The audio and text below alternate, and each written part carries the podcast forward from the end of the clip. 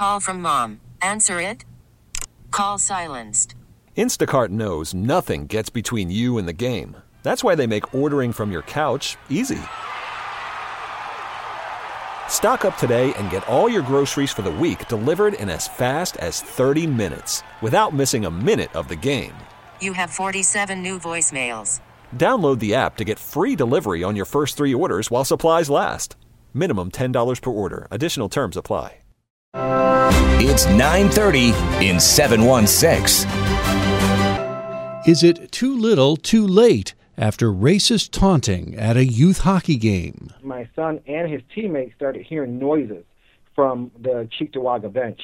They actually started hearing noises and there were um, derogatory words, you know, used describing my son, specifically the word monkey. Is it an isolated incident or a sign there's an underlying issue? No, I wouldn't paint the entire um, all of hockey by this one incident. Absolutely not. I'm Tim Wenger on 930 and 716. That is the voice of the father of an area youth hockey player who was subjected to blatant racist taunting during a hockey game in January and since the incident came to light, some fallout has resulted. Now, I was a hockey dad for many years and have heard a lot of passionate exchanges on the ice and off the ice, but never have I encountered an incident such as the one we're about to discuss here. David Bronstein, who had served as the West District president of the New York State Amateur Hockey Association, has resigned his role after nearly two decades. The resignation coming after a video surfaced of the incident where Cheektowaga players were caught on camera making monkey noises and taunting Roshan Brown Howell, a black player on the Amherst team. So on January 20th, um, my son, the um, Amherst Knights, had a hockey game um, versus Cheektowaga. Now, Roshan's father, Dr. Darren Brown Howell, goes in depth with WBEN's Brendan Keeney on the matter. Now, I'll be very clear. I was not at the game that evening because at my house we held my mother's 65th birthday party. So Sean had to leave the party early, and he drove to his hockey game. And um, at the hockey game is when you know Amherst Knights they were up. Uh, it was the score was six to one, and my as my son explains, um, Cheektowaga they were not happy. They were getting a little upset, and the game got a little aggressive. However, during the game, my son and his teammates started hearing noises from the Cheektowaga bench, and um, they actually started hearing noises, and there were um, derogatory words, you know, used describing my son, specifically the word monkey. And so my son and his teammates were talking to the refs about what was being um, coming from the Cheektowaga bench. One of the parents that evening, Bob, he actually records all of the games um, because his son is a player on the Amherst team also. So when Sean came off the ice, when the game was over, my husband asked Sean, you know, what was going on, on the ice. And Sean said the Cheektowaga team, they were making noises, you know, we were hearing things that weren't too kind, they were calling me names. He really didn't play it up that much because he doesn't really want, um, you know, a lot of attention or anything to, to, to really get under his skin. It wasn't until the coach actually sent us a copy of the video that Bob had taped that we actually could see and hear what was going on. And we got that tape, well, we got the video maybe around January 22nd, and Coach Tracy actually sent it to the to the proper authorities. So um, the the president of Amherst Hockey got a copy of it, and they sent it up, you know, just so that discipline could be issued or sanctions could be given because of what we can hear on the video. So um, Coach Tracy sent an email to the players on the evening of Sunday, February 3rd, explaining that there would be a mandatory player meeting that next day, Monday, February 4th. And so parents were invited to come also. So on that evening, we actually met with the president of Amherst Hockey, and he wanted to watch the tape again, ask the kids, ask the players what they heard, um, because the report back to him was that the refs didn't hear anything. They didn't hear any of that on that evening at the game.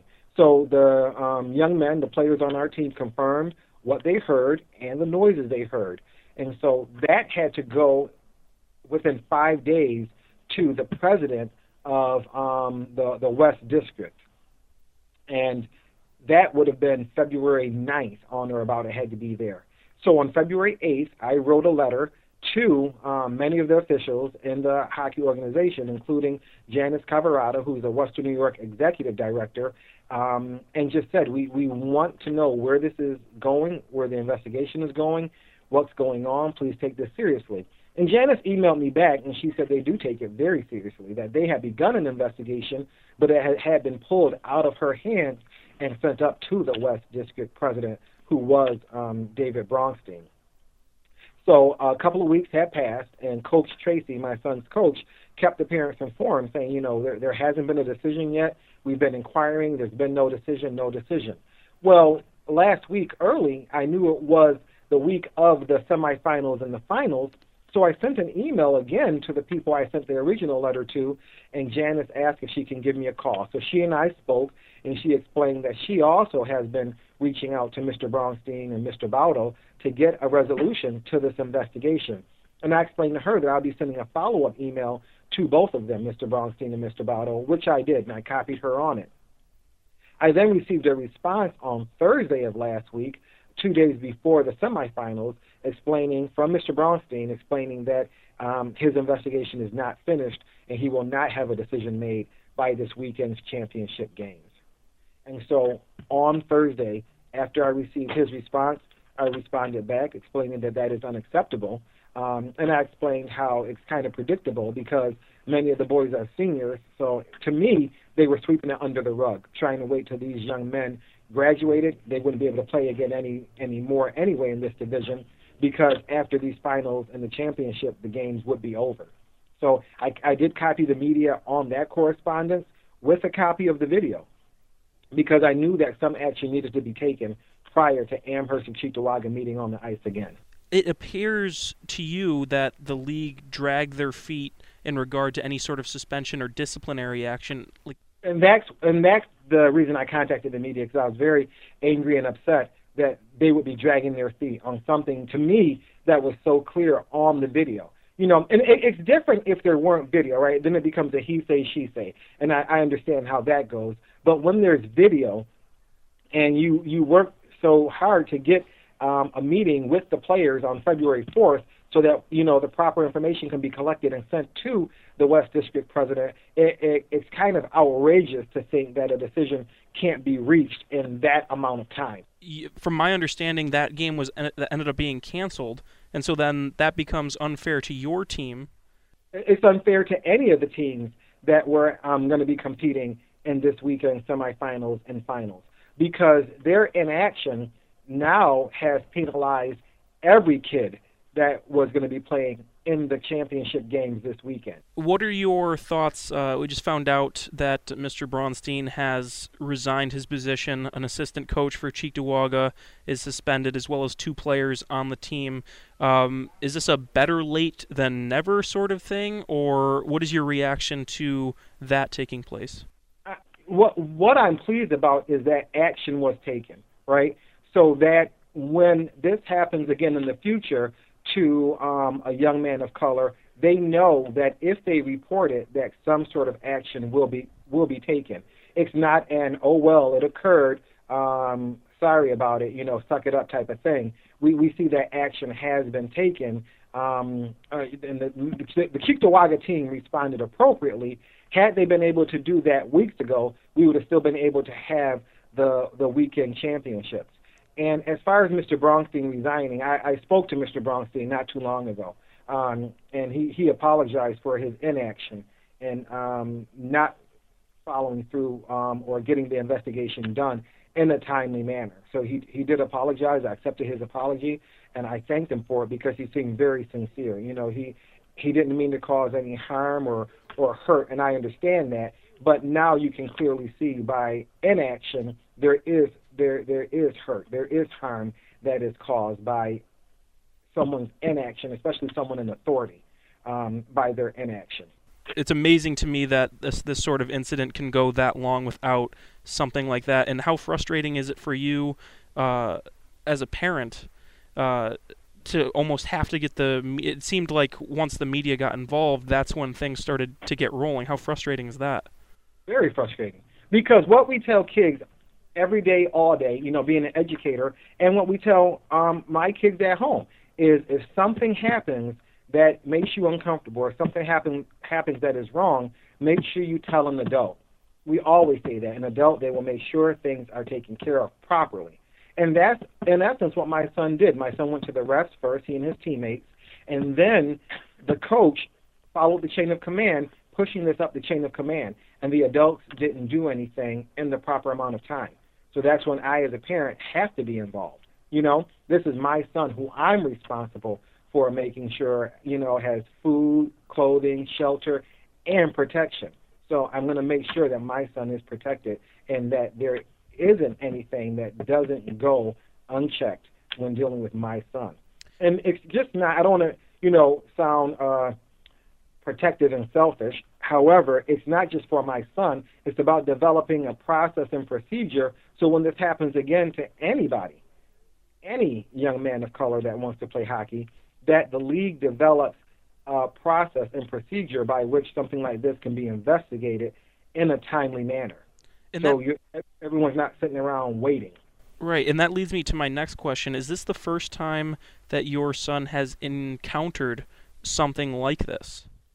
To, to this level, it is. Okay. To this level, he, you know, he he's explained in the past that that people have made, you know, different comments about uh, black kids playing hockey or something to that effect. But to this level, this is the first time that something like this has occurred. Would you say that racism in hockey is a systemic problem, or are there just a few bad apples? I just think there's a few bad apples. I don't, uh, again, I and I don't want this incident to paint the whole league, um, the whole uh, Cheektowaga organization, um, as if they're all, you know, bad apples and things like that. And you have to remember, these are 17 and 18 year olds, right? They make poor decisions. All kids make poor decisions. They're not bad kids they make bad decisions. But we also know that with bad decisions comes some sort of consequence. So no, I wouldn't paint the entire um, all of hockey by this one incident. Absolutely not. And then lastly, how's your son handling everything? You know, Sean, he's he's he's a young man with thick skin. He doesn't let anything really get under his skin. He was he was bothered by this when it first occurred, and he's happy that there is some sort of resolution coming out of it. For three hours Monday afternoon, Bauerle and Bellavia fielded phone calls on the issue, all outraged. Many thought action took just too long and wasn't stern enough when it finally came to light, and they think there should be more heads to roll. And most also felt the incident was isolated and not a systemic problem within youth hockey. That's 9:30 in 716. We're back tomorrow with another edition from the studios of WBEN Buffalo. T-Mobile has invested billions to light up America's largest 5G network from big cities to small towns, including right here in yours. And great coverage is just the beginning. Right now, families and small businesses can save up to 20% versus AT&T and Verizon when they switch. Visit your local T-Mobile store today.